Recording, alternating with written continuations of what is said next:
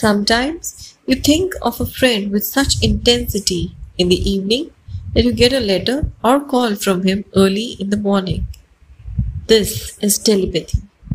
Your powerful thought has traveled and reached the brain of your friend immediately, and he has replied you then and there. So many interesting and wonderful things are going on in the thought world. Ordinarily, people who have not developed the power of telepathy are groping in the darkness.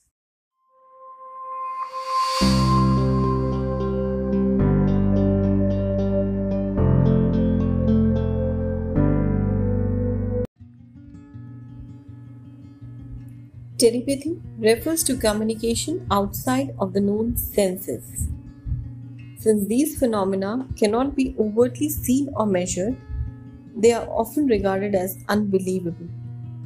However, recent research explores the possible biological mechanisms behind such phenomena.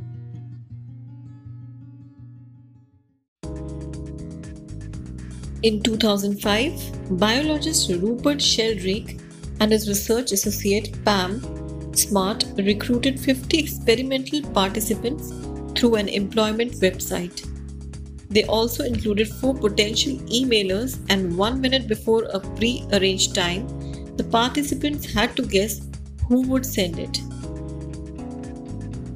Of 552 trials, 43% of the guesses were correct. This was much higher than the 25% one would have expected if this finding were just due to chance.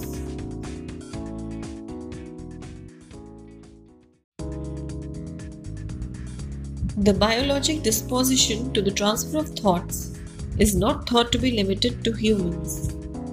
When flock of birds turn seemingly automatically or wheel together, this quick inference from all birds at the same time is thought to be similar to telepathy.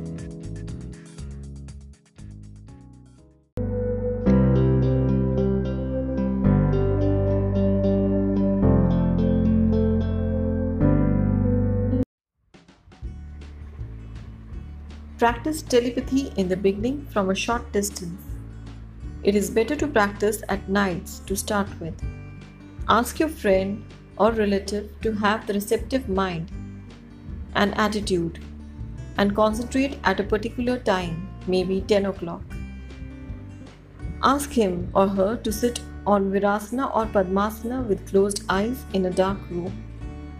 Try to send your message exactly at the appointed time. Concentrate on the thoughts that you want to send. Will strongly now. The thoughts will leave your brain and enter the brain of your friend or relative. There may be some mistakes in the beginning here and there. When you advance in practice and know the technique well, you will always be correct in sending and receiving messages. Later on, you will be able to forward messages to different corners of the world. Thought waves vary in intensity and force.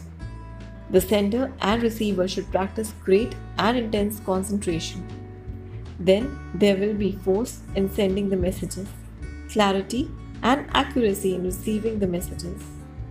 Practice in the beginning telepathy from one room to the next room in the same house. This science is very pleasant and interesting.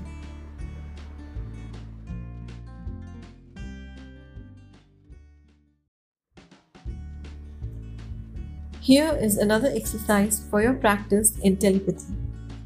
Think of your friend or cousin who is living in a distant land.